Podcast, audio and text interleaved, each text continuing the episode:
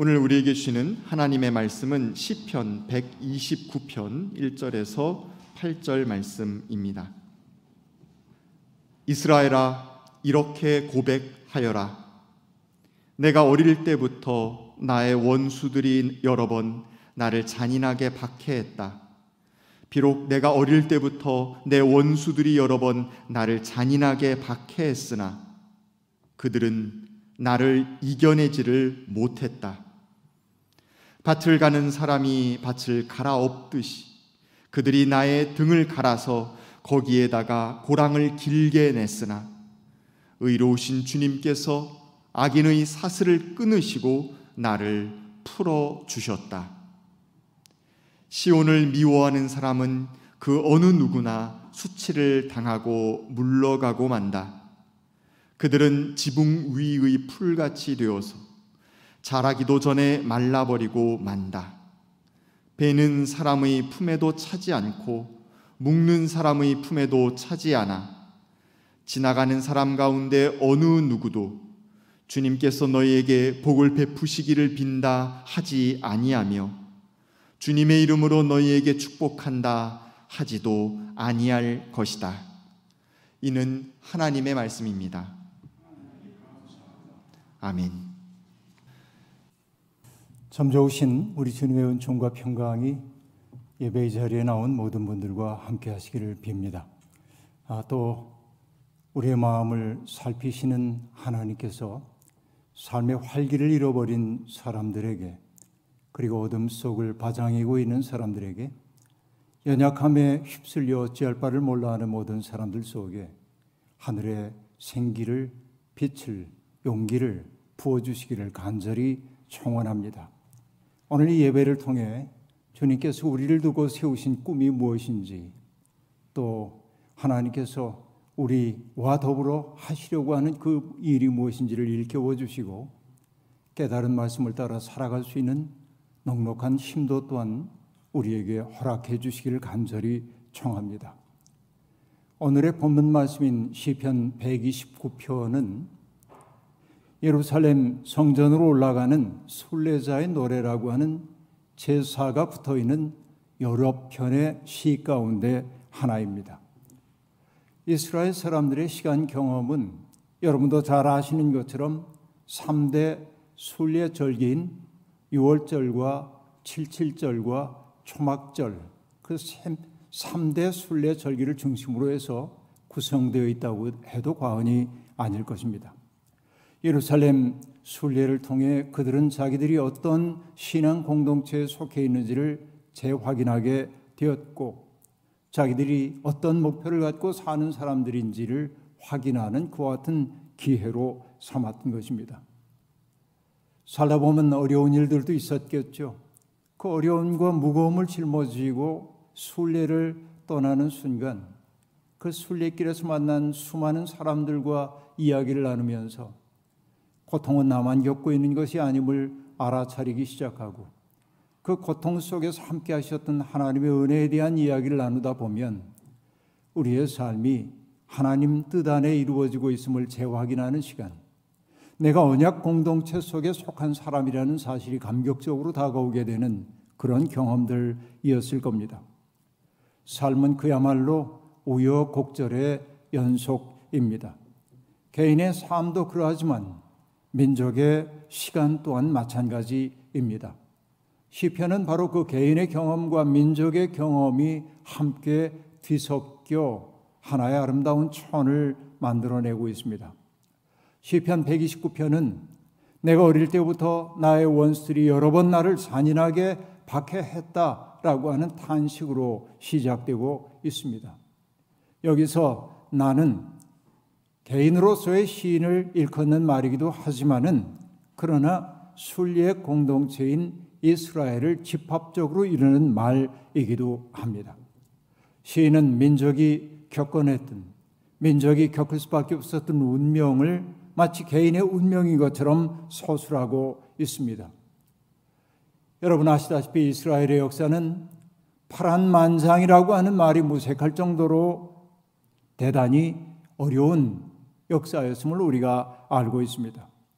앞서 말한 그 짤막한 문장, 내가 어릴 때부터 나의 원수들이 여러 번 나를 잔인하게 박해했다는 문장 속에는 이스라엘이 겪어왔던 굴곡진 역사가 그 문장 속에 온축되어 있다고 말할 수 있겠습니다.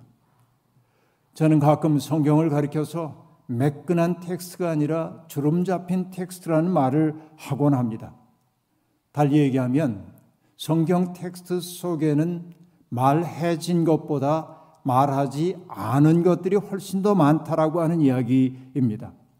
그 때문에 성경을 읽는 사람들은 여기에 말해진 것에만 집중해서는 안 되고 말하지 않은 것들을 우리들이 그 의미가 무엇인지를 깊이 생각해야만 하는 것입니다.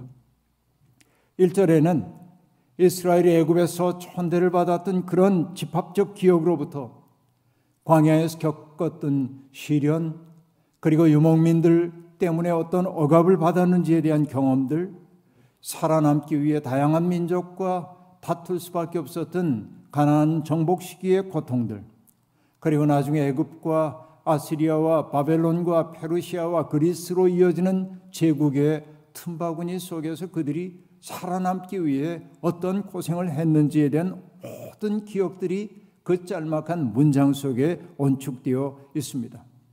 그런 역사적 시련을 통과해야 했던 개인의 삶 또한 평탄할 수가 없는 것입니다.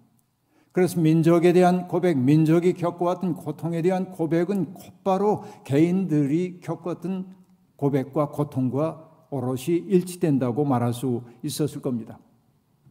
시련을 겪을 때 사람들은 일단 그 시련의 시간이 빨리 지나가기를 고대합니다. 그러나 그 시련의 시간이 빨리 지나가지 않을 때 사람들은 비로소 그 시련의 의미가 무엇인지를 묻기 시작합니다. 왜냐하면 의미가 있다고 한다면 시련 또한 견딜 수 있기 때문에 그렇습니다. 무의미한 시련처럼 인간을 지치게 만드는 것이 없기 때문인 것이죠. 일찍이 함석헌 선생님은 뜻으로 본 한국 역사에서 한국이 짊어져야 했던 고난의 짐은 저 자신의 죄 때문이 아니라 세계의 죄를 대속하기 위한 것이었다고 말한 바가 있습니다. 세상의 온갖 불의를 어깨에 짊어지고 가는 것이 우리의 사명이요 이상이라고 그는 이야기한 바 있습니다. 바로 순환의 의미를 그는 그렇게 찾았던 것이죠. 제2이사야는 세상의 모든 아픔과 죄를 짊어진 고난받는 종에 대해 말한 바 있었습니다. 어쩔 수 없이 겪어야 하는 아픔을 온몸으로 부둥켜 안고 그것을 창조적으로 변화시키는 것, 바로 이것이 하나님을 믿는 사람들의 소명이라고 말할 수 있었을 겁니다. 아픔을 겪었기 때문에, 본인도 시련을 겪었기 때문에 오늘 아픔 속에 있는 사람, 시련의 어두운 시간을 지나고 있는 사람의 아픔을 이해하고 어찌하든지 그의 고통을 덜어주려고 하는 마음이 내 속에 일고 있다고 한다면 우리는 겪을 수밖에 없었던 그 고통을 일러 복된 고통 혹은 복된 아픔이라고 말할 수도 있을 겁니다. 상투적인 얘기일 수 있습니다만은 조개가 몸 안에 들어온 모래를 뱉어내려고 애쓰며 겪는 아픔을 통해 영롱한 진주를 빚어내는 것처럼 어쩔 수 없이 우리들이 겪을 수밖에 없는 삶의 상처를 품격으로 가꾸어 내는 것, 바로 이것이 인간의 과제인 동시에 신앙인의 과제라고 말할 수 있겠습니다. 고통을 원하는 사람은 아무도 없지만은 그런 고통을 품격으로 바꿀 수 있다고 한다면 미친 것은 아니지요. 세상의 온갖 모순과 아픔을 겪어야 했지만은 이스라엘은 무너지지 않았습니다. 오늘 시인은 이렇게 고백합니다. 비록 내가 어릴 때부터 내 원수들이 여러 번 나를 잔인하게 박해했으나 그들은 나를 이겨내지를 못했다. 여러분, 이것이 얼마나 놀라운 고백입니까? 감히 허름승이들은 뱉을 수 없는 말입니다. 여기에는 어떤 애상도 없습니다. 그들은 나를 이겨내지를 못했다라고 하는 말은 자기가 늘 승리자가 되었다고 하는 말이 아닙니다. 거듭되는 시련과 박해와 넘어짐 속에서도 절망에 몸을 맡기지 않았다라고 하는 말입니다. 중첩되는 그 어려움 속에서도 절망에 빠지지 않을 수 있는 힘은 대체 어디에서 비롯된 것일까요? 가장 높은 곳에 계시면서도 땅에서 벌어지는 일에 깊은 관심을 갖고 계신 하나님, 땅에서 들려오고 있는 신음소리를 기도로 들으시는 하나님, 약자들의 살 권리를 확보하기 위해, 보장하기 위해 땅의 현실에 연루되기를 꺼리지 않으시는 살아계신 하나님에 대한 신뢰 때문입니다. 세상의 모든 것들은 다 변화 속에 있습니다. 시간이야말로 모든 것을 변화시키는 정말 놀라운 도구라고 말할 수 있겠습니다. 시간은 뜨거웠던 사랑의 감정도 재처럼 차갑게 변하게 만들기도 합니다. 도저히 용납할 수 없을 것 같은 사람도 긍휼히 여기는 마음 우리 속에 심어주기도 하는 것이 시간입니다. 로마의 황제이면서 스토아 철학자이기도 했던 마르쿠스 아우렐리우스는 권력의 정점에 있으면서도 삶이 천년 만년 지속될 수 없다는 사실을 의식하고 살면서 이런 말을 하고 있습니다. 인간의 삶에 있어서 시간은 점이고 실체는 요동하는 것이고 지각은 혼탁하고 육체의 구성은 부패하며 영혼은 회오리 바람이고 운명은 예측하기 어려우며 명성은 불확실한 것이다. 여러분, 이 짤막한 문장 속에 그가 이해하고 있는 인생과 우주에 대한 이야기가 다 담겨 있습니다. 그리고 말합니다. 그리고 한마디로 요약해서 말한다면 육체에 속하는 모든 것은 흐르는 물과 같고 영혼에 속하는 것은 꿈이요 연기이며 삶은 전쟁이고 나그네의 일시적 체류이며 후세의 명성은 망각일 뿐이다 라고 말합니다. 여러분, 이것은 스토아 철학자의 말이기도 하지만은 가만히 우리의 인생의 경험을 보면 그렇지, 내가 겪어내고 있는 시간이라는 게 우주의 장구한 시간에 비하면 점에 불과하다는 거 우리도 알고 있고, 삶이라는 게 유동하는 거지요. 불변하는 게 없지요. 그리고 우리의 지각은 분명한 것처럼 보이지만 언제나 혼탁하기 이를 데 없지요. 우리의 육체는 늙어가는 거지요. 우리의 영혼엔 회오리 바람이 언제나 일고 있지요. 이게 우리의 인생의 경험입니다. 이렇게 보면 인생이 참 허무한 것처럼 보입니다. 인간이 너무나 미소한 존재처럼 느껴지기 때문에 그렇습니다. 하지만 믿음의 사람들은 모든 것이 변하는 현실 속에 살면서도 변하지 않는 영원한 세계를 바라보며 사는 사람들입니다. 인간의 죄성으로 말미암아 세상이 점점 혼탁하게 변해간다 해도 결국은 하나님의 공의가 굳게 서게 되리라고 우리는 확신한 것입니다. 그 때문에 우리는 낙심하지 않습니다. 악인들이 득세하는 것 같은 현실을 바라보며 잠시 실망하긴 하지만은 그러나 우리는 낙심하지 않는 것입니다. 예수님은 제자들에게 말씀하셨죠.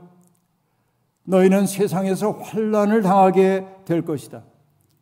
그러나 용기를 내어라. 내가 세상을 이겼다 말씀하셨습니다. 힘 있는 자들이 늘 역사의 승리자처럼 보입니다. 그러나 역사를 영혼의 층계를 올라가는 나선 운동으로 본다면 상황은 달라집니다. 역사 속에 가장 강력하게 등장했던 모든 제국들은 다 무너졌습니다. 그러나 그 굴곡진 역사 속에서 숨죽이며 살고 있던 민초와 같은 사람들은 어려움 속에서도 여전히 살아남았습니다. 바로 이것이죠. 그들은 우리를 이겨내지 못했다라고 하는 말인 것입니다. 그리고 시온은 이어서 말합니다. 밭을 가는 자들이 밭을 갈아엎듯 그들이 나의 등을 갈아서 거기에다가 고랑을 길게 냈으나 의로우신 주님께서 악인의 사슬을 끊으시고 나를 풀어주셨다라고 말합니다. 밭을 갈듯 내 등을 갈았다고 하는 말을 들을 때 여러분 떠오르는 게 뭡니까? 등에 난 채찍 자국이 연상되지 않습니까? 등에 난 채찍 자국 같은 건 말입니다. 장 아멜이라고 하는 사람은 오스트리아 빈에서 태어난 유대계 시민이었습니다. 그런데 오스트리아가 나치스에 합병되자 그는 벨기에로 망명했고 그곳에서 레지스탕스 운동에 가담하여 활동하다가 붙잡혀서 감옥에 갇히게 되었습니다. 그때 그는 심한 고문을 당했습니다. 그때의 경험을 기록한 책이 죄와 속죄의 저편이라고 하는 책입니다. 그는 어떤 도움도 바랄 수가 없고 정당 방위의 가능성조차 없이 무차별한 폭력에 노출되었던 그 순간을 떠올리며 이렇게 말합니다. 고문에 시달렸던 사람은 더 이상 이 세상을 고향으로 느낄 수 없다. 절멸의 수치심은 사라지지 않는다라고 말했습니다. 저는 이 책에서 만났던 그 구절을 잊을 수가 없습니다. 모멸감과 수치심, 그것은 세상의 어떤 지우개로도 지울 수 없는 상처입니다. 농부가 밭을 간 것처럼 몸에 모진 채찍질 자국이 난 사람들은 세상을 아름답게 보기 어렵습니다. 여러 해 전 독일의 베를린에 갔을 때 저는 유대인 박물관을 방문했습니다. 그 박물관을 보면서 저는 깊은 충격을 받았습니다. 인간이 인간에 대해서 얼마나 짐승처럼 잔악할 수 있는가 하는 것을 보았기 때문에 충격적이었지만은, 그러나 데니얼 리버스킨트라고 하는 건축가가 설계한 그 건물의 외양을 보면서 또한 놀랐습니다. 위에서 보면 그 유대인 박물관은 지그재그 모양으로 형성되어 있습니다. 데니얼 리버스킨트는 그 지그재그 모양을 어떻게 만들어낸 거냐면 유대인을 상징하는 유대인의 별을 그렇게 변형하여 지그재그 모양으로 만들어냈습니다. 그런데 그 회색빛 건물의 외관을 보면 일반 건축물과는 매우 다릅니다. 창문이 있어야 할 자리에 창문이 하나도 없습니다. 마치 그것은 나치스 치하에서 유대인들이 겪어야 했던 절망의 현실을 나타낸 것처럼 보였습니다.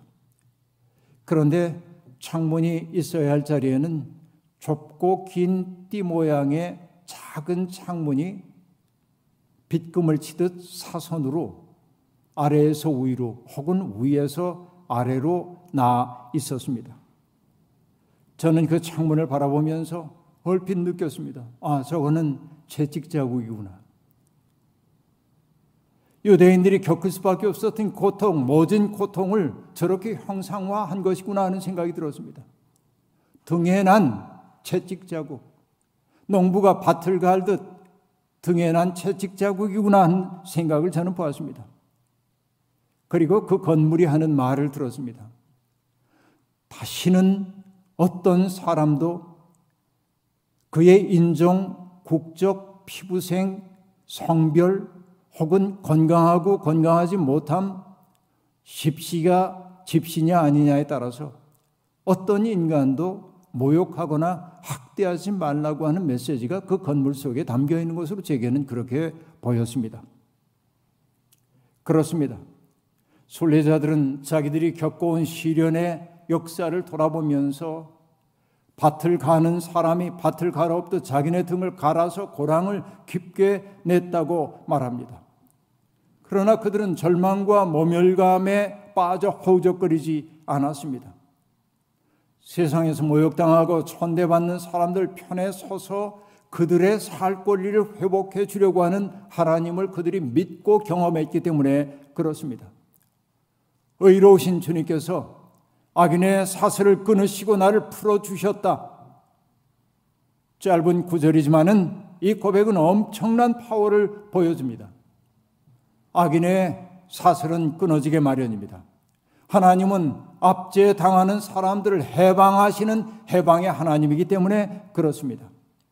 이사야는 하나님께서 당신의 백성들이 마셔야 했던 분노의 잔을 적들에게 돌리시는 분이라고 고백한 바 있습니다. 이제 내가 그 잔을 너를 괴롭힌 자들의 손에 쥐어주겠다. 그들은 바로 너에게 엎드려라. 우리가 딛고 건너가겠다 하고 말한 자들이다. 그래서 너는 그들더러 밟고 지나가라고 땅바닥에 엎드려서 길을 만들고 허리를 펴고 엎드려서 그들이 너의 등을 밟고 다니게 하였다. 얼마나 고통스러운 경험입니까? 그러나 하나님은 바로 그들에게 주었던 분노의 잔을 압제자들에게 돌려주는 분이라고 고백하고 있는 것입니다. 사람을 하나님의 형상으로 대하지 않는 사람들, 자기에게 잠시 동안 맡겨져 있는 힘에 도취하여 자기가 마치 신이라도 된 것처럼 초신하는 사람들은 하나님을 적으로 삼는 어리석은 사람들입니다. 시인은 하나님의 백성들을 학대하고 미워하는 자들의 운명을 지붕 위의 풀에 빗대어 설명하고 있습니다.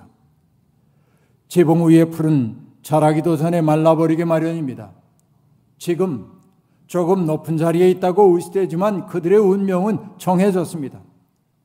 지붕 위의 풀은 마를 수밖에 없고 그리고 그 풀은 아무짝에도 쓸모가 없습니다. 베는 사람의 품에도 차지 않고 묶는 사람의 품에도 차지 않기 때문에 그렇습니다. 하나님이 볼 때 그들은 무가치한 자들입니다. 품에 차지 않는다. 이 말이 얼마나 크게 무섭게 다가옵니까?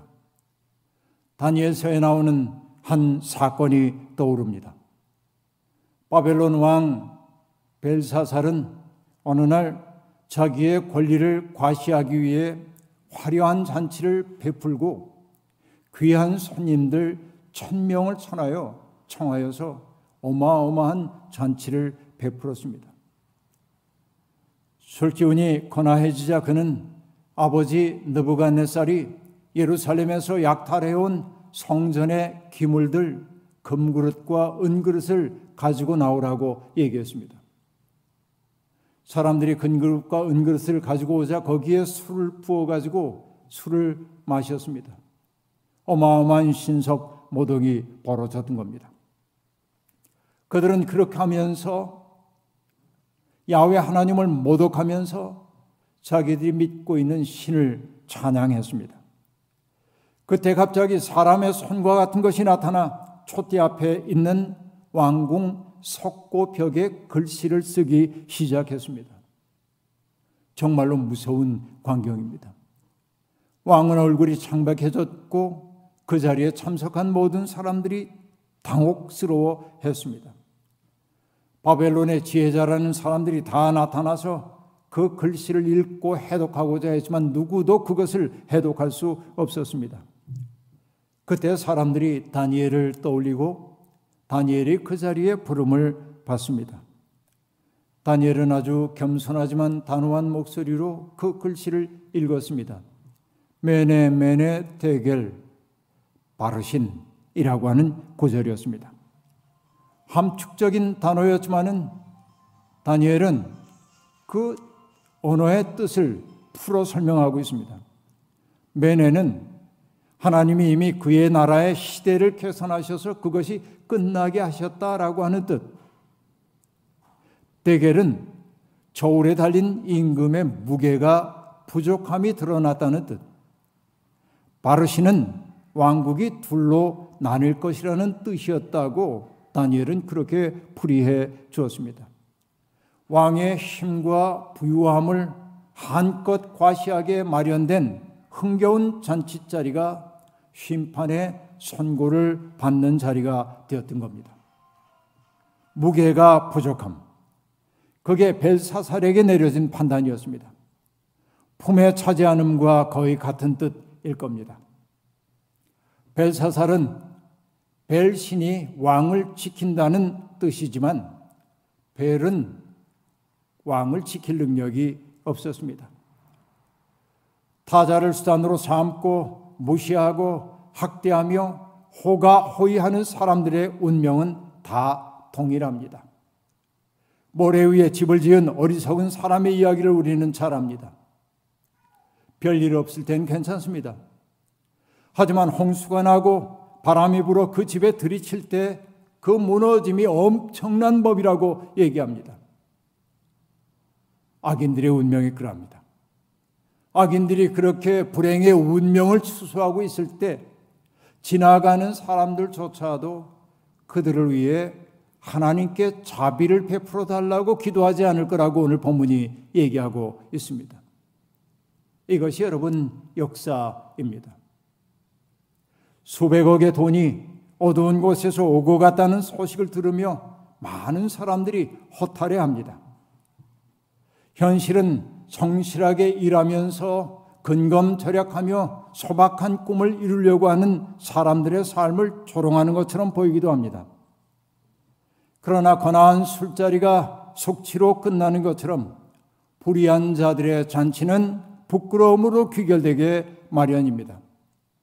세상이 아무리 흥청거리는 것처럼 보인다 해도 하나님을 믿는 우리는 비틀거려서는 안 됩니다.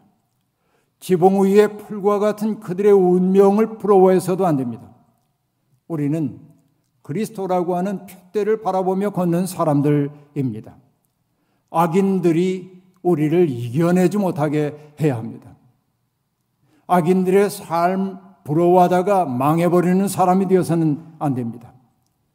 그들이 우리의 영혼을 뒤흔들지 못하도록 해야 합니다.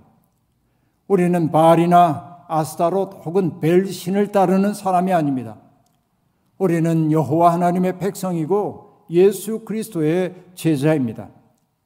많은 사람들이 걷는 넓은 길에서 벗어나 좁은 길을 걷는 것이야말로 인생의 성공입니다. 비록 내가 원하는 것 다 이루며 살진 못한다 할지라도 끝끝내 그 길로 가려고 하는 것, 그 뜻을 품고 산다면 우리는 이미 성공한 사람입니다. 기뻐해야 할 이유가 바로 거기에 있습니다. 깊어가는 가을날 과일에 맛이 들어가는 것처럼 우리의 믿음도 그렇게 성숙하게 무르익어 하나님 보시기에도 아름답고 이웃들에게도 복이 될 수 있으면 참 좋겠습니다. 그들은 나를 이겨내지 못했다. 이 한마디 할 수 있다면 우리는 얼마나 든든한 사람입니까? 이것이 우리의 신앙 고백이 되기를 주님의 이름으로 축원합니다. 아멘. 주신 말씀 기억하며 거듭의 기도 드리겠습니다. 하나님, 돌이켜 생각해보면 오늘까지 사는 동안 우리는 기쁘고 행복하고 뭔가가 충만한 것 같은 느낌 속에 사는 시간도 있었지만 힘겹고 눈물나고 절망스럽고 원망하며 살았던 그런 순간들도 참으로 많았습니다. 차마 남들 앞에 드러내 보일 수는 없지만 우리의 영혼의 모습을 드러내 보여야 한다면 우리의 영혼은 마치 채찍맞은 등짝처럼 이런저런 상처 자국 투성이일 것입니다. 그 때문에 우리는 세상을 원망하기도 하고 우리를 고통 속으로 몰아가는 운명을 슬퍼하기도 했습니다. 그러나 오늘 시인이 우리에게 들려주는 그 이야기, 그들이 우리를 이겨낼 수 없었다고 하는 그 이야기, 우리의 가슴 속에 큰 울림이 되어 다가옵니다. 투덜거리지 않겠습니다. 우리에게 주어져 있는 인생 한껏 살아내며 우리를 영혼의 세계로 인도하시는 주님 바라보며 비틀거림 없이 인생길 걷겠습니다. 주님, 우리의 힘이 되어 주시옵소서. 예수님의 이름으로 기도하옵나이다. 아멘.